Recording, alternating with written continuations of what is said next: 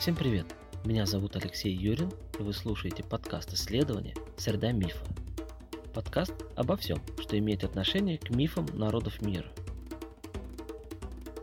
Каждую среду в центре выпуска определенная тема или мифологический сюжет, рассказ о различных мифологиях, о людях, изучавших мифы, а также о взаимосвязи мифов с окружающей нас действительностью.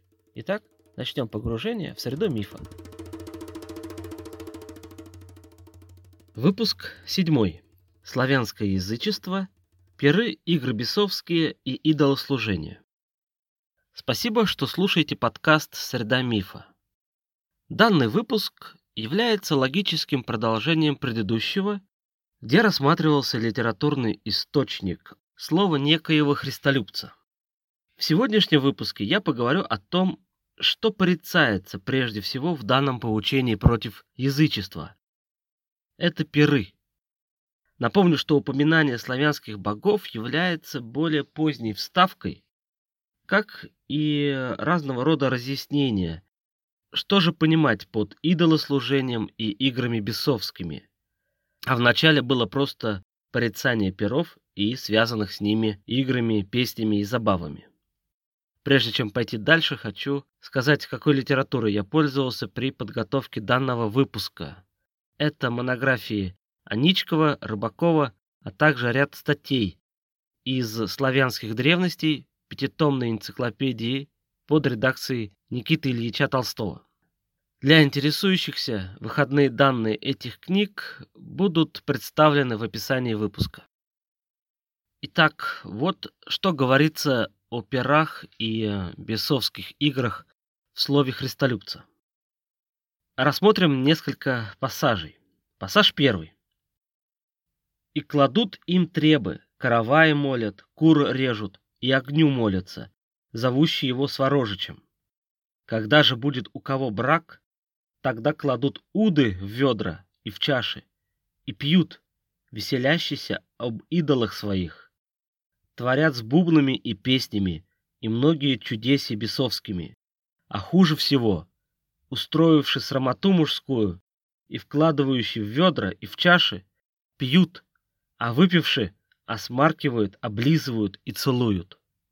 К слову сказать, этот э, пассаж из слова некоего христолюбца подтверждается и археологическими данными, где фалосы находятся вместе с ведрами, такой, скажем так, предсвадебный или брачный набор. Второй пассаж.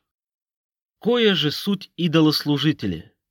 То суть идолослужители, кто ставит трапезу роженицам, каравая молит вилам и огню подавинам и прочее их проклятство.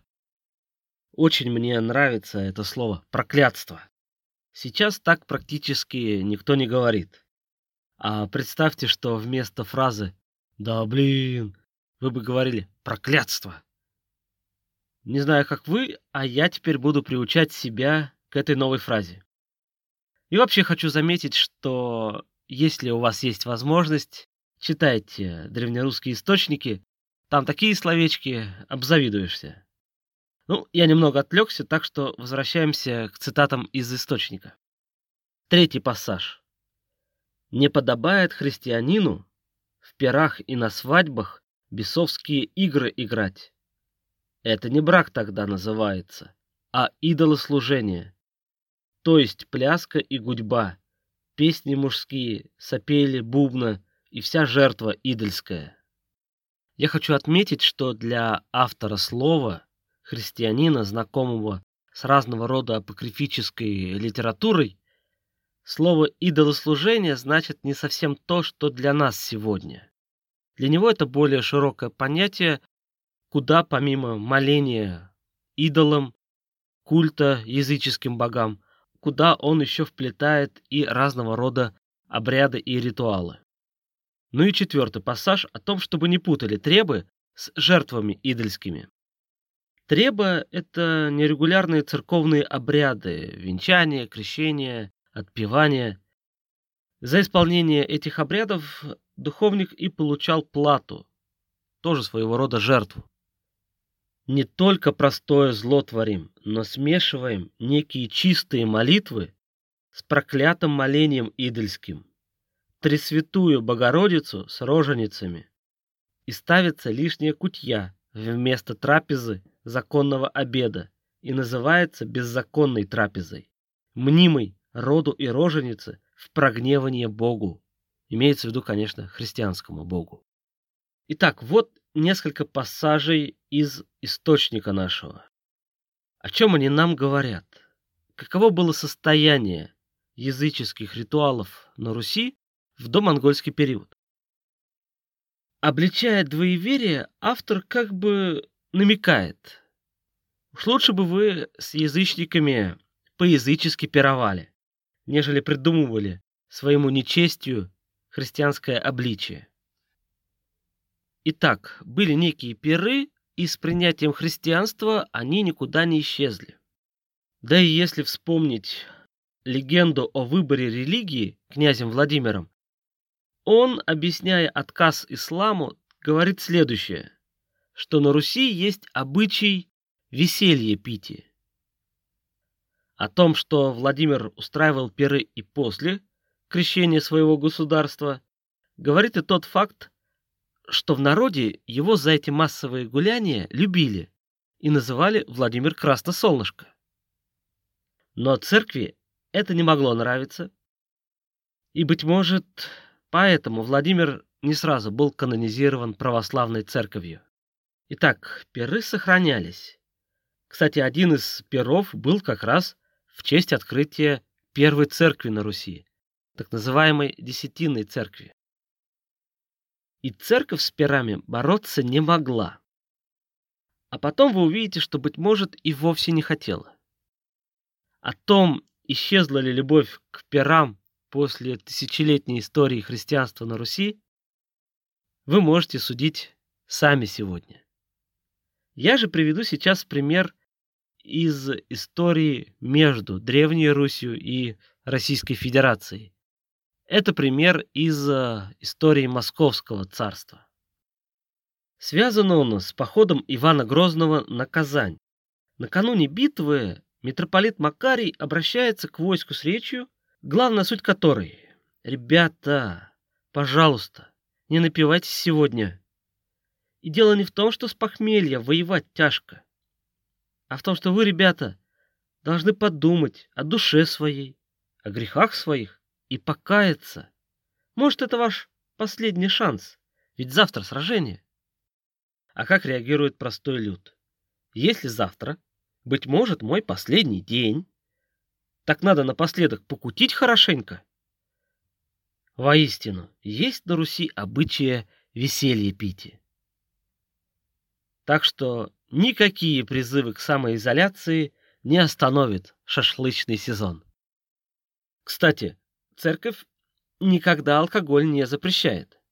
Наоборот, во многих церковных текстах вы увидите, что вино веселит душу. А вот пьянство — это восхваление дьявола. Питье на веселье дано, а не на пьянство. Такое отношение можно встретить не только в религиозной литературе. У Вальтера Скотта в его романе «Талисман» есть эпизод, где спорят между собой сарацин и шотландский рыцарь, как раз об алкоголе. И суть этого спора заканчивается репликой шотландского рыцаря, который говорит Сарацину. «Ну что с тобой разговаривать? Да ты просто не понимаешь сути. Ты не умеешь пить. А я вот умею, потому что я пью умеренно и тем самым веселю свою душу». Русскому народу эта мудрость тоже не чужда. У нас есть такая поговорка. «Пей, да дело разумей». Так вот, возвращаемся к церкви. Историк русской церкви Голубинский отмечает, что помимо известной теории трех чаш, что четвертая уже идет во вред, существовали и другие правила. Не пить до обеда, не приходить на пир незваным. И вот этот последний момент нам очень важен. Пиры бывали званными и незваными. Однако пир христианский и пир языческий сильно отличаются друг от друга. Пир христианский – это милостыня, открытый пир, куда может прийти любой нуждающийся. Пир же языческий – это жертва Богу, сопровождающая какой-то обряд.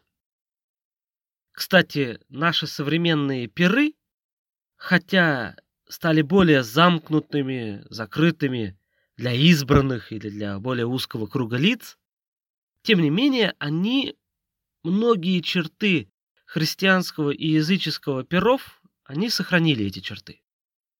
Например, стол на перу должен ломиться от яств. Это показатель достатка, источник радости и предмет гордости.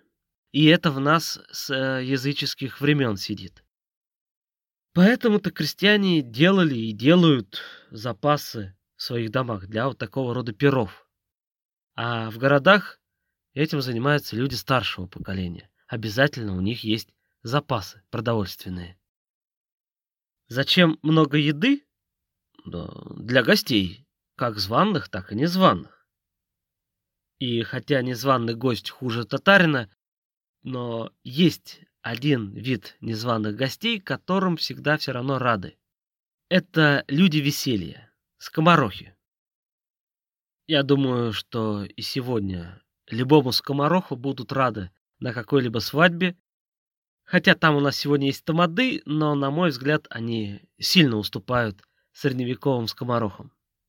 Но ничего не поделаешь, мы живем в реалиях 21 века. Но скоморохи — это не самая главная языческая составляющая в пире. Самое главное — это жертвы богам и духам. Скажем, в слове Иоанна Златоуста о том, как поганы кланяются идолам, говорится, что в банях молятся навям, то есть мертвым. Топят бани, думая, что придут предки мыться. Сеют пепел и по нему судят, явились предки или нет. И ставят мясо, яйца, масло и сами едят. А в нашем слове некоего христолюбца автора больше беспокоит трапеза в честь Богородицы, которая в действительности оказывается жертвой роду и роженицам. Получается, это и есть двоеверие, которое надо искоренять. Это мнимая трапеза, то есть не для Богородицы, а для языческих божеств. Потому что она именуется второй трапезой. Первая трапеза идет богам, вторую едят люди. Из чего эта трапеза состояла, из каких продуктов? Из самых простых это хлеб, сыр, вино. Иногда встречается упоминание меда. И в слове «христолюбца» автор нападает на духовников и книжников, которые сами освещают эти жертвы, эти трапезы, и более того, принимают их себе, принимают их как требу, то есть как плату вот за эти нерегулярные ритуалы крещения, отпевания, венчания. Более того, они еще часто сами ходят на эти пиры языческие. Можно задаться таким вопросом. Зачем простой народ приносит языческие трапезы на освящение христианскому священнику? А потому что это единственный официальный способ как-то получить освящение. А это очень и очень нужно человеку. И в этом смысле мы недалеко ушли от наших предков. Любой рациональный человек не будет возражать против того, чтобы испить святой воды. Или вот представьте, человеку дается выбор. Стоят два абсолютно одинаковых кулича пасхальных. И у одного из них табличка с надписью, что он освящен, а второй обычный. Как вы думаете, какой из этих куличей выберет человек?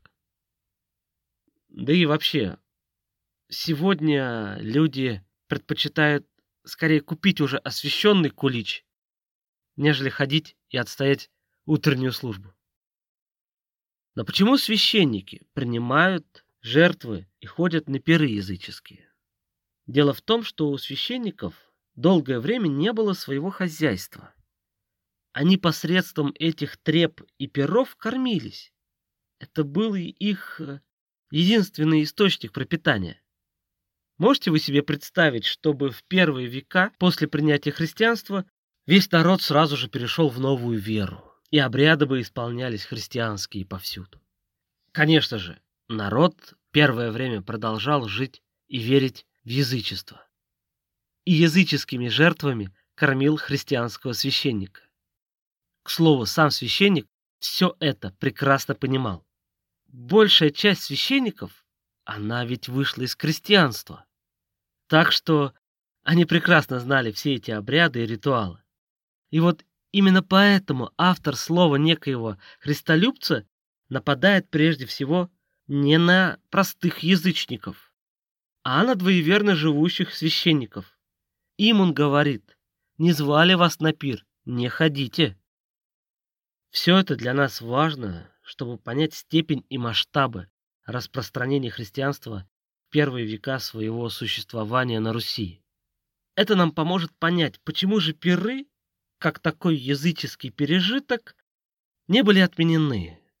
Ведь борется церковь не с пирами, а с поведением на пирах и с формой трапез. И здесь я следую за таким мнением, что распространение христианства шло не столько веками, сколько местностями на Руси. Вначале это были крупные города, как Киев, Новгород, а уже потом только сельская местность. Далее, на юге христианство распространялось быстрее, чем на севере. Но есть еще один аспект. Христианизация шла в обществе сверху вниз, то есть все начиналось с верхушки общества. Митрополит Иоанн II в своем послании конца XI века, то есть столетия спустя после принятия христианства, вопрошает, должны ли обычные люди венчаться в церкви?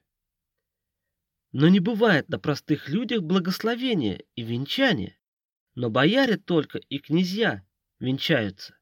Простым же людям, яко меньшица, поймать своих жен с плясанием и гудением и плесканием.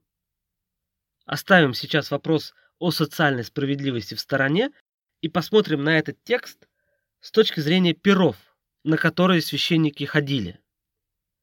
То есть ходили они не к крестьянам, а в богатые и знатные дома, где трапезы и заупокойные обеды были по своим размерам похожи на пиры. Другими словами, священники-то не ходили в народ, а предпочитали тусить с князем, с боярами и дружиной. И многими исследователями отмечался тот факт, что чиновничий титул в Боярской думе, в приказах – это дьяк, то есть человек церковный. Сотрудничество знати и церкви подтверждается многими летописными рассказами. Ну и как, спрашивается, могла церковь ополчиться на пиры знати? И дело тут не только в том, что пир княжеский или боярский – это место, где сам священник ел. Это место, куда приглашались все желающие, то есть бедняки. А как ты сможешь запретить пир, который по своей сути получается милостыня? А раз пиры не упразднить, не отменить, то надо его упорядочить, видоизменить, сделать его из языческого христианский. Поэтому происходит преследование пьянства, но не алкоголя в принципе. Поэтому появляется теория трех чаш. А потом начнется борьба и с другими проявлениями на пирах, песнями и плясками. Особенно, конечно, церковь была против плясок. В церковных текстах появление разного рода гуслей, гуляний, гудений, писков и плясок трактуется как как раз явление, которое происходит после четвертой чаши. Но для автора слова некоего христолюбца все это есть идолослужение, поскольку за плясками и песнями в совокупности с алкоголем все это ведет к блуду. Оттого товарищи священники, говорит христолюбец, не ходите на пиры. И то же самое можно увидеть в поучении новопоставленному священнику, поучение 13 века, где прямо говорится, если вы придете и увидите, что это вовсе не брак, или увидите какой-то позор в Перу, то отходи преже видения, то есть сразу деру оттуда давайте. Как же тогда упорядочить пир? Что противопоставить? А противопоставляли светские беседы о высоком. Упорядоченное интеллектуальное веселье. С песнями, кстати, тоже можно, если они до четвертой чаши. Песню из народного быта вообще было не убрать, поэтому их надо было как-то ограничивать и умерять. Песню действительно не убрать из повседневного быта человека. Даже сегодня мы часто во время работы поем, особенно если это коллективный труд. Хотя мои коллеги по офису иногда на меня так криво посматривают. Поэтому человечество изобрело радио как альтернативу. Пусть лучше поют другие, кому медведь на ухо не наступал. Итак, раз песню в пире не убрать, то решила церковь посильнее насесть на пляски. И в церковных текстах пляшущая жена — это невеста сатанинская, любовница дьявола, супруга бесова. Выбирайте титул, милые дамы. Более того, вы можете встретить такую фразу. Пляшущая жена многим мужам жена. Так что вот вам мифологическое объяснение популярности дискотек и клубов как мест знакомств. А кто есть пособник песен и плясок? Это скоморохи. Поэтому скоморохам вход на пир закрыт. И сразу скажу, что долго церковь не могла выгнать скоморохов с перов. Вспомните слово о полку Игореве, где в певце Баяне, вещем Велесове внуке, конечно же, виден скоморох. Поэтому борьба со скоморохами будет долгой, но и, скажем так, жесткой. В церковных текстах мзда скомороху приравнивается к жертве непосредственно дьяволу. При этом своего пика популярности скоморохи достигнут лишь в XVI-XVII веках. Это я к тому, насколько глубоко сохранились языческие традиции в русском христианстве. Хотя это уже, конечно, было никакое не двоеверие, а своего рода синкретическое народное православие. Итак, резюмируя, христианство распространялось медленно на Руси и шло от верхних слоев к нижним. Пиры никуда не исчезали, но церковь вела последовательно войну с ее проявлениями, пьянством, плясками и скоморохами.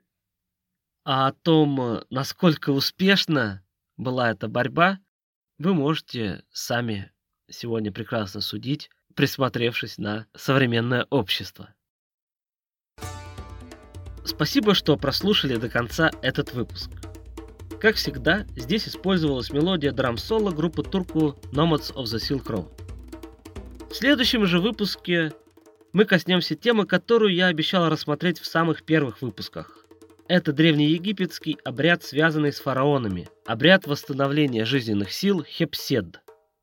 Если вам понравился данный выпуск, ставьте лайки и рассказывайте о нем друзьям. Поддержать проект финансово вы можете по ссылке в описании подкаста. На этом я прощаюсь с вами. Берегите себя в это непростое время и до встречи в следующую среду мифа.